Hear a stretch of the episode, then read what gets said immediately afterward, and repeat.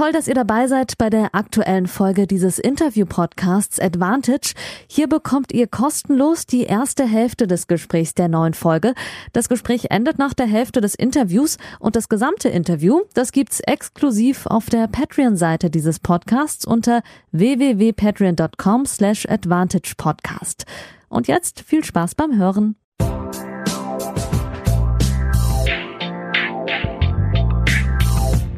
Advantage, Folge 42. Hallo liebe Advantage-Hörerinnen und Hörer, es ist Sonntag und damit willkommen zur Sonderfolge zum Fragen-Podcast. So wie jeden Monat oder jeden, sagen wir, 1 bis 2 Monate einmal, habe ich ja keinen Gast zu Besuch hier bei Advantage, sondern bin alleine und beantworte eure Fragen und das ein bisschen zweigeteilt. Zum einen wisst ihr ja, dass ihr mich supporten könnt, finanziell, aber auch inhaltlich auf www.patreon.com/advantagepodcast. Funktioniert wie folgt.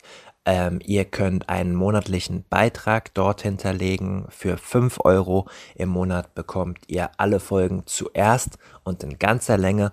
For free gehen dann die Folgen online 3 Werktage später in halber Länge. Mittlerweile, wir sind ja bei über 40 Folgen und ich habe das angefangen nach Folge 10, also mehr als 30 Folgen exklusiv in einem zweiten Teil in ganzer Länge, die ja auch meistens ziemlich lang sind.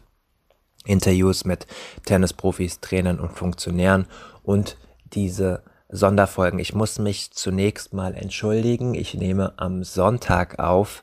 Normalerweise ist mein Ziel ja immer für Patreons Mitte der Woche schon die Folge online zu haben. Das ist mir diese Woche nicht gelungen. Ihr merkt vielleicht auch, dass ich die letzten 1, 2 Monate auch zeitlich am Kämpfen bin. Das hat aber gute Gründe.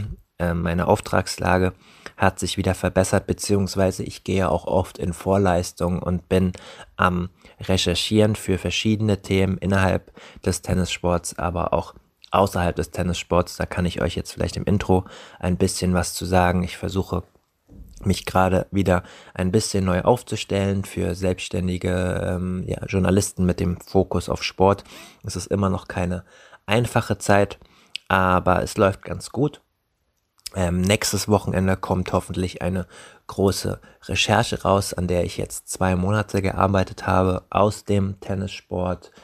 In den Nachrichten an den Patreons habe ich ja schon das Medium verraten. Das lasse ich hier jetzt nochmal offen. Es kann ja auch immer noch was schief gehen, aber ich bin da ganz confident und hatte auch noch 1, 2 andere Deadlines. Da werdet ihr dann auch in der nächsten Zeit nach der Veröffentlichung dann wissen, warum es vielleicht etwas stressiger war für mich. Trotzdem zahlen ja fast 50 Leute für diesen Podcast, deswegen würde ich ihn nur im absoluten Notfall ausfallen lassen. Ihr hattet die Möglichkeit, wie gesagt, als Patreon mir Fragen zu stellen. Ich habe aber auch zu Fragen aufgerufen auf meiner Instagram-Seite des Podcasts advantage_podcast. Ihr wisst, ich habe eine Instagram-Seite, ich habe auch eine Twitter-Seite und bin ja selbst auch unter Schneeern auf Twitter ziemlich aktiv. Und auch eine Facebook-Seite des Podcasts, Advantage Podcast, einfach in einem Wort. Ich habe aber nur auf Instagram aufgerufen, einfach nur deshalb, dort habe ich die meisten Follower und bin auch am meisten aktiv. Das heißt, wenn ihr wirklich euch nichts entgehen sollte, dann folgt mir doch einfach auf Instagram, falls ihr das nicht so tut. Es sind knapp 10 Fragen reingekommen, teilweise aber auch Fragen, wo ich mir ein bisschen Zeit genommen habe, um nochmal zu recherchieren. Das bin ich euch auch schuldig. Die Folge wird heute allerdings aber nicht eine Überlänge haben wie sonst.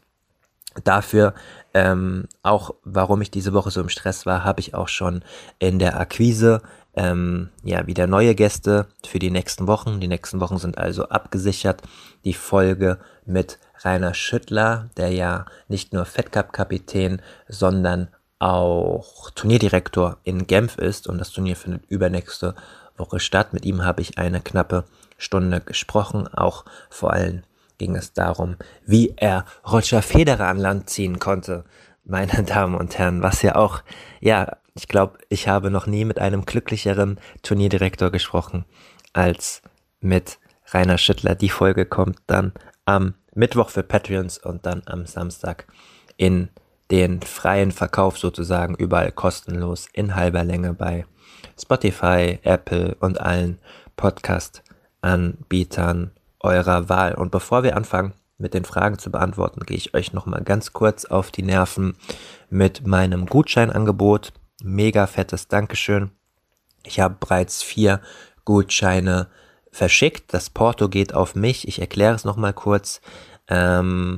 Meine Grafikdesignerin hat einen super schönen Gutschein kreiert, wo ihr als Tennisfans Leuten aus eurem Umfeld, sei es privat, Freundeskreis, Familie, Bekanntenkreis, aus eurem Tennisverein, einen Patreon-Gutschein schenken könnt. Zwischen einem Monat, 3 Monaten, 6 Monaten oder 12 Monate. Und derjenige oder diejenige, den ihr beschenkt, bekommt für diesen Zeitraum dann ein Patreon-Abo, das ihr bezahlt, und die bekommen sozusagen die Folgen, so wie ich es vorhin erklärt habe, zuerst und in ganzer Länge. Am Ende der Nahrungskette bekomme ich dadurch natürlich auch mehr Einnahmen und werde dadurch ja auch mehr unterstützt und kann mir noch ein bisschen freier ja auch mal erlauben, länger an einer Geschichte zu recherchieren. Ich hoffe, wenn nächste Woche die Spiegelgeschichte rauskommt, bekommt ihr auch einen Eindruck davon, wie viel Arbeit dahinter steckt. Funktioniert wie folgt: Wenn ihr Interesse habt an dem Gutschein, meldet euch doch bitte einfach unter yannick.schneider@mailbox.org oder unter den sozialen Medien einfach eine Personal-Nachricht schreiben. Der Versand Porto geht auf mich. Ihr bekommt den Gutschein zugeschickt, der ist super schön. Wenn ihr darauf keinen Bock habt, geht's aber auch digital. Dann müsst ihr einen Account gründen, euer Bankdaten hinterlegen, Passwort und Benutzernamen ausfüllen für denjenigen oder diejenigen, die ihr beschenken möchtet, und dann verschenkt ihr den Gutschein und der Beschenkte kann über einen QR-Code direkt loslegen. Wenn der Zeitraum abgelaufen ist, den ihr vereinbart habt, müsst ihr entweder die Bankdaten tauschen, wenn der Beschenkte weiter Patreon bleiben will und diese Podcasts hören möchte, oder ihr löst das Konto auf. Das soweit zu dem Thema, und jetzt fangen wir an mit den ersten Fragen. Die erste Frage, ich habe es ein bisschen unterteilt, so wie bei dem damaligen Fragen-Podcast auch, in sportlichen Fragen übers Profitennis und später persönliche Fragen an mich, kommt von Sven. Sven ist ein Patreon seit ein paar Monaten. Vielen Dank dafür. Übrigens danke auch an Eva und Leo, meine neuesten Patreons, die sich entschlossen haben, mich zu unterstützen. Wir gehen langsam wieder auf die 50 zu, wie ich schon gesagt habe. Die neuesten Patreons sind Eva, Leo und auch Victoria ist noch relativ neu. Fetten Dank an euch. Die Frage kommt aber, die erste, von Sven, der mir über mein Patreon-Konto geschrieben hat, ob ich denn glaube, dass Sascha Zverev sein mentales und spielerisches Tief und auch die Verletzung überwunden hat, jetzt nach seiner guten Leistung in Madrid. Er hat mir übrigens geschrieben, nach dem Sieg im Viertelfinale über Rafael Nadal. Mittlerweile hat er ja gestern, das wisst ihr, Samstag, Dominic Thiem in 2 Sätzen ziemlich gut im Griff gehabt und trifft heute Abend nach Aufnahme dieses Podcasts, also eventuell hört ihr noch davor, die Patreons, diejenigen, die im freien Verkauf hören, definitiv nach dem Turnier, gegen Matteo Berrettini im Finale heute Abend.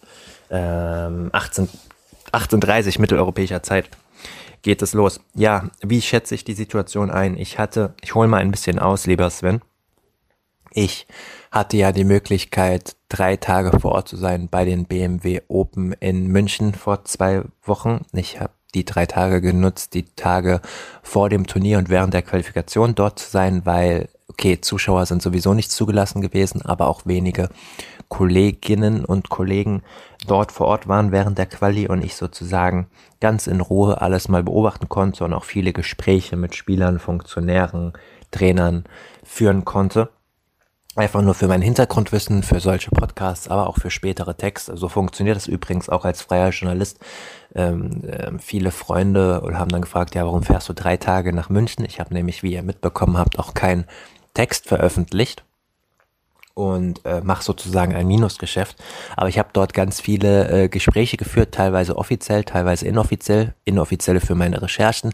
Offizielle kann ich dann aber auch irgendwann später im Jahr verwenden für Texte zu gewissen Themen. Wenn ich jetzt zum Beispiel offiziell mit Jan-Lennard Struff gesprochen hätte, dort könnte ich dann, wenn er bei einem Turnier sehr gut abschneidet und ich einen Text über ihn schreibe, hätte ich dann sozusagen exklusive Zitate. Darum geht es auch immer bei solchen Reisen. Und letztlich unterstützt ihr mich ja auch durch eure Beiträge für diesen Podcast und habt ja auch eine Sonderfolge bekommen. Zurück zur Frage, lieber Sven. Wie schätze ich Sascha Zverev ein? Es ist durchaus kompliziert und zweigeteilt. Es ist, glaube ich, keine Übertreibung, wenn man sagt, dass das Turnier in Madrid eines seiner Lieblingsturniere ist. Er hat bis jetzt bei allen seinen Teilnahmen mindestens immer das Viertelfinale erreicht, also auch in dem wirklich schwierigen Jahr 2019, wo er wirklich viele Probleme hatte. Ihr erinnert euch an den Rechtsstreit mit Patrizio Apey, den ich damals aufgedeckt habe vor dem Turnier in Miami. Das klingt immer so, Beweihräucherung, ich habe das aufgedeckt.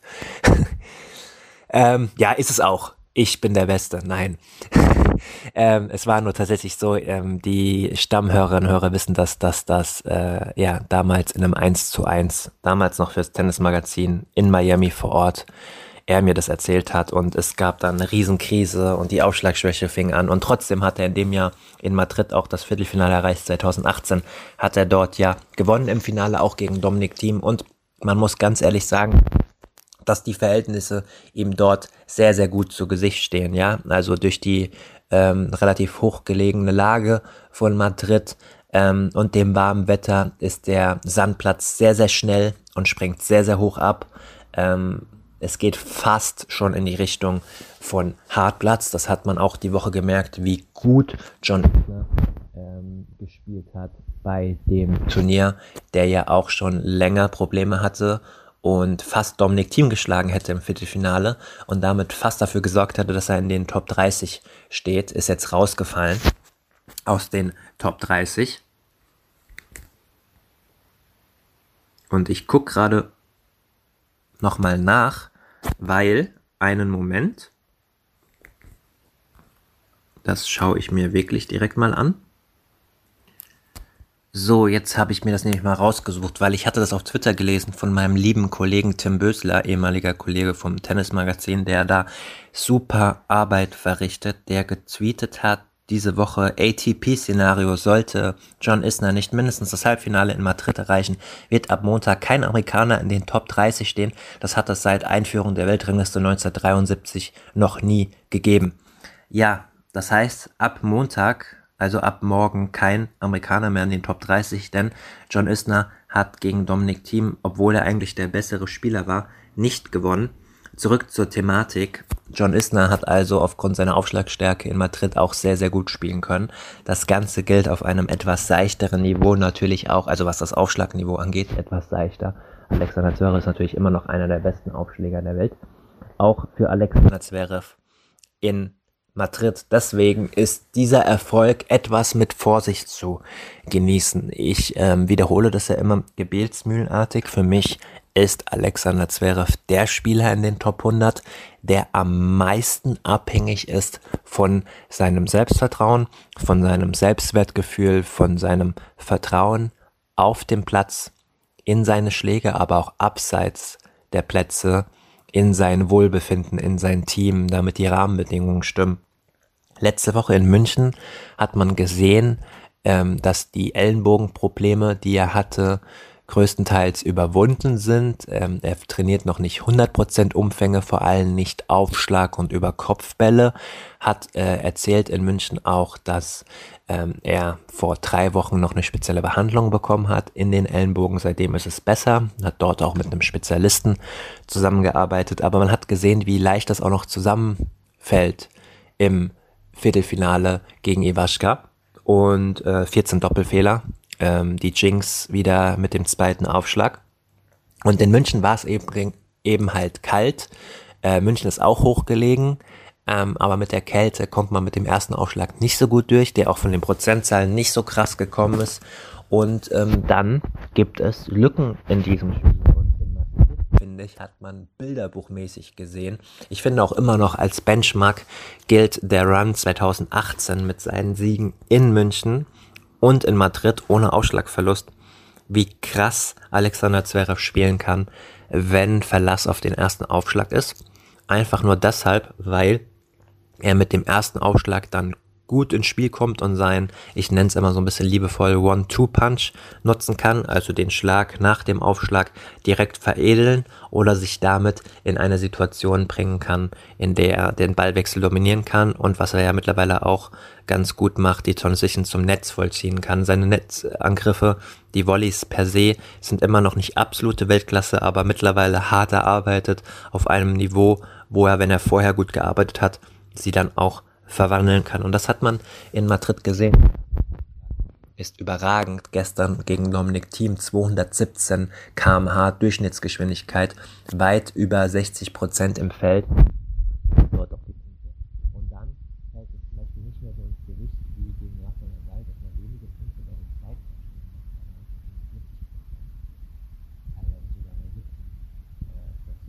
Das auch an Patrizio, die mich da korrigiert hat.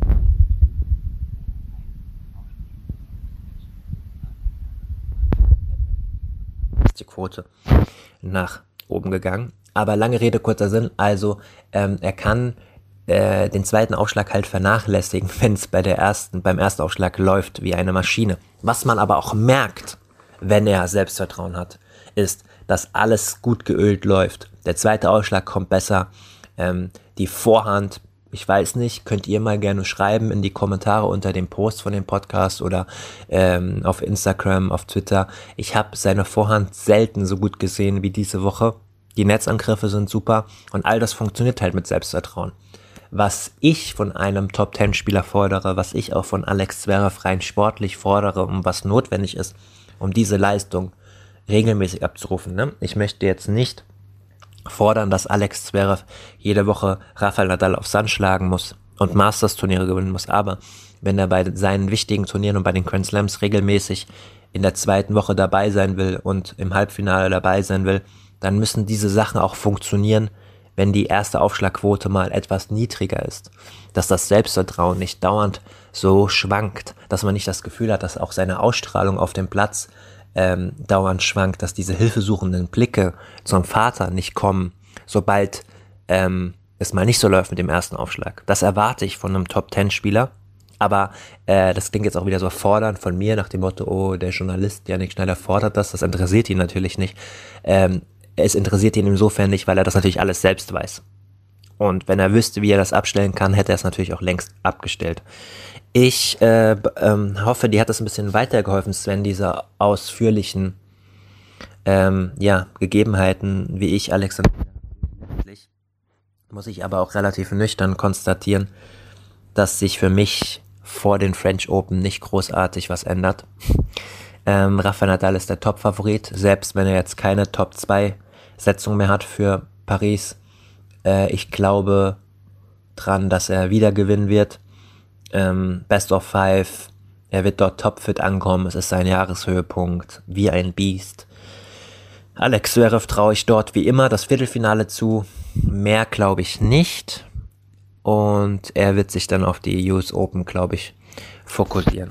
Das soweit zu Alex Zverev. Danke Sven für deine Frage. Die nächste Frage hat am Rande auch etwas mit Alex Zverev zu tun, kam von Annalena über Instagram, die sich zum ersten Mal gemeldet hat, direkt via der Instagram-Story, wo ich nach Fragen gefragt habe. Danke, Annalena, für deine Interaktion. Es geht um Doppeltennis und zwar um die Olympischen Spiele, wenn sie denn wie geplant stattfinden können. Sie möchte wissen, was ich als Experte, danke Annalena, dass du mich als Experte siehst, für deutsche Doppel auf der Liste habe. Und das ist eine wirklich interessante und auch komplizierte Frage, weil die Voraussetzungen ja nicht so klar sind, wie man sie im deutschen Lager erwartet hätte bei den Herren. Vorneweg schieben möchte ich nochmal, dass es für mich als Journalist, der sich ja auch intensiv mit Sportpolitik auseinandersetzt, keineswegs 100% sicher ist, dass die Olympischen Spiele wirklich auch stattfinden, auch wenn das öffentlich, vor allem auch von der PR-Maschinerie vom IOC sehr anders dargestellt wird. In Japan ist die Situation noch nicht so unter Kontrolle. Die Fälle sind wieder nach oben gegangen. Es ist ja jetzt schon klar, dass keine Fans zugelassen werden, dass man nicht hinreisen kann, dass noch nicht mal einheimische Fans zu den Olympischen Spielen zugelassen werden, dass die Angehörigen der Athleten für vielen ja der wichtigste Wettkampf ihres Lebens nicht dabei sein dürfen und das hat Jan-Lennard Struff auch im Podcast ja hier erwähnt, dass man ja sogar abreißen muss, wenn der Wettkampf vorbei ist. Also auch das, was die Athletinnen und Athleten so genießen. Dieses zusammen chillen und interagieren im Athletenlager, im olympischen Dorf etc., das wird alles dieses Jahr wegfallen. Was ziemlich traurig ist. Also ich hoffe, dass es stattfinden kann und ich bin mir da aber noch nicht sicher. Für den Fall, liebe Annalena, dass die Olympischen Spiele stattfinden, ich bin da ein bisschen konservativ unterwegs, sieht es wie folgt aus. Wir wissen mit ziemlich sicherer Wahrscheinlichkeit, dass Andrea Mies nicht bei den Olympischen Spielen mitspielen kann, wenn sie wie geplant stattfinden. Er natürlich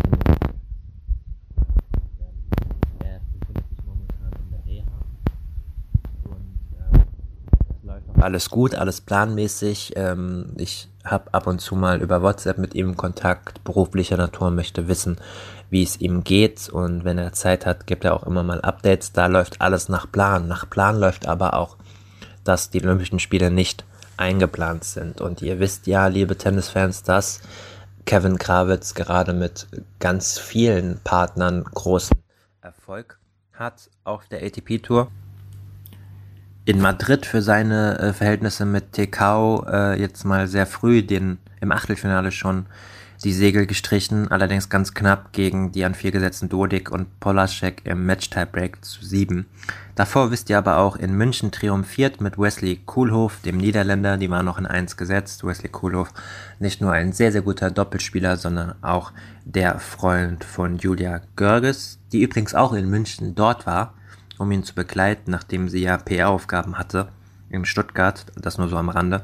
In Barcelona hat er gespielt, wieder mit Tecău, das Finale verloren gegen Farah Kabal und ich gucke gerade nochmal Monte Carlos, Runde der letzten 32, ja. Aber auch Miami mit Struff zum Beispiel gespielt. Struffi hat im Podcast ja auch gesagt, dass sie sich nach Miami aber auch dazu entschieden haben, nicht mehr zusammen zu spielen vor Olympia, weil einfach die Prioritäten anders verteilt sind und er hat das, glaube ich, sehr, sehr gut erklärt, ein paar Folgen vor diesem Podcast. Schaut da doch einfach nochmal rein, indem er sagte, dass ja, er einfach ein Doppelspezialist ist, Kevin Krawitz, und 100% Fokus darauf legt und dann halt auch nochmal anders trainieren will, eingespielt halt trainieren will, wer wann auf welche Position geht und er dafür nicht so den Kopf hat. Und dann haben sie sich einfach einmal freundschaftlich zusammengesetzt, ohne böses Blut, und haben sich jetzt erstmal dagegen entschieden. Er hat sich sehr zurückhaltend geäußert, was Olympia angeht. Jetzt ist es ja auch so, dass Tim Pütz diese Woche ab Montag erstmals in den Top 50 stehen wird. Er hat ja das Turnier in Portugal gewonnen letzte Woche und hat diese Woche ein hervorragendes Turnier gespielt mit Alexander Zverev. Ja, mit Alexander Zverev hat er das Halbfinale erreicht. Das Halbfinale erreicht und davor die Woche in Estoril den Doppelwettbewerb gewonnen mit Hugo Nys im Match-Tiebreak im Finale gegen Luke Bambridge und Inglo 10:3 und das war relativ clever, weil es ist ja so, dass immer noch die Hälfte der Punkte gespeichert werden und er bei der letzten Austragung 2019 in München mit Nielsen ja triumphiert hatte. Und er hat dort die Punkte behalten und ist deswegen nicht angetreten in München, sondern in Estoril und hat halt nochmal jetzt 250 Punkte gemacht, plus die Halbfinalpunkte jetzt in Madrid. Sie sind ja nicht angetreten gegen Kranoyer und Xiebalos, offiziell wegen einer Verletzung von Tim Pütz. Die Szene munkelt, ja, nicht zu Unrecht natürlich, dass das damit zusammenhängt, einfach, dass Alex Zverev sich jetzt auf das Finale heute konzentrieren will, was ja spielerisch nachvollziehbar ist und in den Regeln festgelegt ist. Das könnt ihr gerne mal bei den Kollegen auch vom Chip and Charge Podcast auf Twitter, die Regelauslegung auch getweetet haben, nachschauen. er die Verletzung angibt. Und das war wahrscheinlich der Grund. Daher jetzt kann man jetzt diskutieren, ob das fair ist oder nicht. Es ist auf jeden Fall nachvollziehbar, nicht nur mit der deutschen Brille nachvollziehbar. So wie ich Tim Pütz kennengelernt habe, wird er das auch verstanden haben, wenn Alex Zverev Chancen hat auf einen Masters-Sieg, den ersten seit 2018. Und es ist einfach auch eine krasse Belastung. Nicht nur spielerisch und sportlich, sondern auch mental. Das kennt ihr als Sportler, die meisten von euch. Ich kenne es zumindest auch auf niedrigem Niveau so, dass ich nach einem Finale oder generell einem wichtigen Spiel mental auch platt bin. Und dann den Schalter direkt wieder umzulegen, ist nicht so leicht. Von daher wahrscheinlich die richtige Entscheidung. Aber jetzt werden die Rufe, und jetzt kommen wir mal zu Annalenas Frage zurück, die Rufe natürlich lauter nach einem olympischen Doppel Tim Pütz und Alex Zverev. Wir haben ja 2 Doppel zur Verfügung.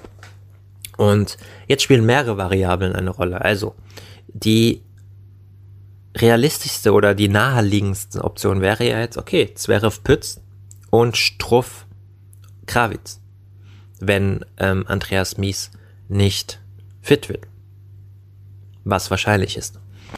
Aber jetzt wisst ihr natürlich alle auch, dass Tim Pütz hervorragend mit Jan-Lennard Struff spielen kann. Ungeschlagen im Davis Cup, bevor Kevin Krawitz und Andrea Mies in Erscheinung getreten sind. Jahrelang auch in der französischen Liga oder in der deutschen Liga zusammengespielt. Man muss natürlich auch hinterfragen, was sind die Pläne von Alex Zverev bei Olympia? Es gibt Gerüchte im Hintergrund, dass ja auch ein Mixed zustande kommen soll zwischen Angelique Kerber und Alex Zverev, was natürlich auch öffentlichkeitswirksam für die Sponsoren, für die Reputation nicht zum Verachten ist. Und will Alex Zverev, der natürlich auch Ambitionen hat, auf Hartplatz im Einzel eine olympische Medaille zu gewinnen, will er die Dreifachbelastung? Also, diese Frage muss geklärt werden. Dann wollen Krawitz und Struff zusammenspielen, obwohl sie jetzt nicht mehr auf den Turnieren zusammenspielen. Wie sieht Pütz, nimmt natürlich jede Option, ja, weil er Olympia, ganz großer Traum etc. Also das muss man alles sehen. Klar, am realistischsten sind die Paarungen Krawitz und Struff und Zverev und Pütz, aber es gibt auch die anderen Optionen. Wir werden das verfolgen. Das ist auf jeden Fall sehr spannend, Annalena, die Frage, die ich mir auch momentan regelmäßig stelle. Und dann die nächste Frage ist ein Überbleibsel aus dem Fragenportfolio vom Podcast mit Rainer Schüttler, der, wie gesagt, nächste Woche erscheint. Und zwar wollte Jan wissen, an Rainer Schüttler, weil man davon nichts mehr hört, ob er noch Teil der Tennis University von Alex Waske ist oder warum sie sich getrennt haben, falls sie sich getrennt haben. Die Frage hat nicht so ganz gepasst, beziehungsweise ich muss ehrlich auch sagen, ich habe den Moment verpasst, wo sie thematisch hätte passen können. Deswegen kann ich dir jetzt zumindest in diesem Fragen-Podcast ein paar Anhaltspunkte geben vorne. Ich weiß den genauen Grund, warum haben heute leitet und führt ja nur noch Alex Waske die Akademie an der Rosenhöhe in Offenbach. Ich kann aber ein bisschen was zu den Rahmenbedingungen sagen. Die beiden haben das 2010 gegründet zusammen. Die Erfolgsgeschichte ist ja bekannt, auch unter anderem Angelique Kerber hat dort mal erfolgreiche Vorbereitungen gemacht, auch vor ihrem Durchbruch bei den US Open 2011. Andrea Petkovic war jahrelang ein Zugpferd und heute sind viele internationale Talente aus der zweiten Reihe dort, die mit Alex Waske zusammenarbeiten. Alex Waske war auch schon mal hier im Podcast zu Gast. Was auf jeden Fall ein Faktor ist, dass die Akademie 2017 sich abgekapselt hat vom Hessischen Tennisverband, beziehungsweise der Hessische Tennisverband sich auch abgekapselt hat von ihnen. Das Gelände an der Rosenhöhe gehört ja dem HTV. Seitdem zahlen sie dort Pacht, weil Alex Waske wollte eigentlich ins Sportdreieck an der Commerzbank Arena in Frankfurt. Dort ist ja das große Tennisstadion in der Zeit erschaffen, als Steffi Graf Fed Cup spielte, als Frankfurt zur weiten Welt des weißen Sports gehören wollte. und das verkümmert da so ein bisschen, beziehungsweise die Stadt hat nicht ihm den Zuschlag gegeben, sondern ja, der Eintracht aus Frankfurt und damals Robert Kovac, der dort ein modernes Trainingscenter hingebaut hat mit moderneren Einrichtungen, was Alex Waske übel aufgestoßen ist. Ich weiß ja auch, dass Rainer Schüttler sehr eng mit Dirk Hordorf ist, der beim Deutschen Tennisbund eine große Rolle spielt. Ich weiß nur, dass es kein böses Blut gab nach außen hin und möchte da auch nicht groß spekulieren. Fakt ist, dass Rainer Schüttler dann ja auch das Turnier in Düsseldorf mit organisiert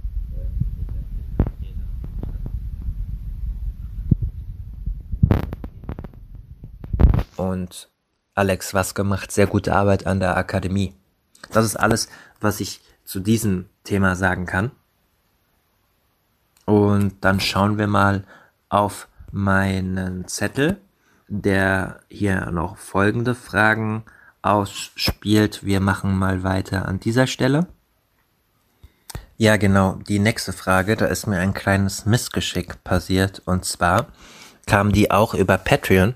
Und ich habe ja vor 2 Tagen geschrieben, beziehungsweise gestern nochmal an alle Patreons geschrieben, dass der Fragen-Podcast einen Tag später kommt. Und jetzt finde ich den genauen Wortlaut der Frage nicht mehr, weil nur noch meine Antwort angezeigt wird. Und ich weiß auch nicht, von wem die Frage kam, aber ich weiß, dass sie kam, weil ich sie unter der Woche gelesen hatte.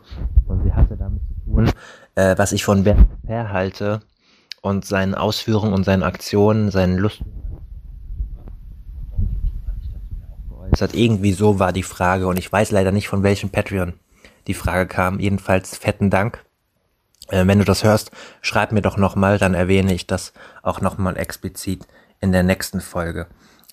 Ich habe mir hier nochmal einen Agenturtext rausgesucht, beziehungsweise es ist gar kein Agenturtext, es hat jemand von Eurosport zusammengefasst und das möchte ich euch einfach nochmal vorlesen, damit jeder auf derselben Wellenlänge ist, auf demselben Informationsstand.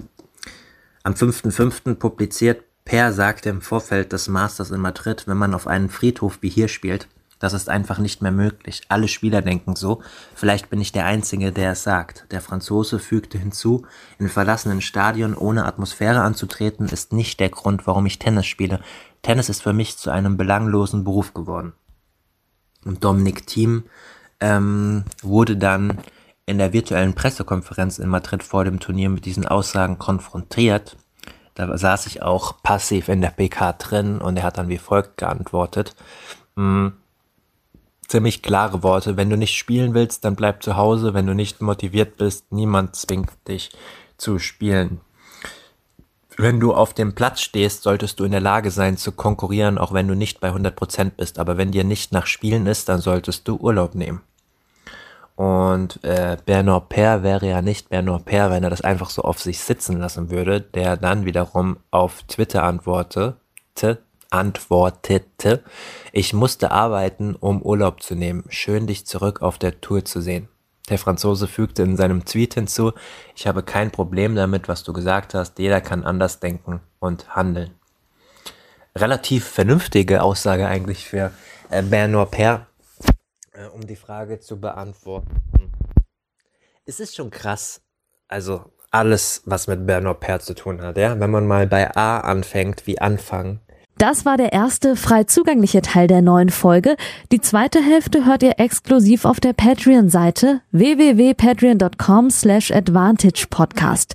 Dort könnt ihr mit einem kleinen monatlichen Beitrag dafür sorgen, dass es diese langen, unabhängigen Interviews ohne Werbung regelmäßig gibt und unterstützt zudem Yannicks unabhängige Arbeit als freier Journalist im Tennis-Doping- und Sportpolitikbereich.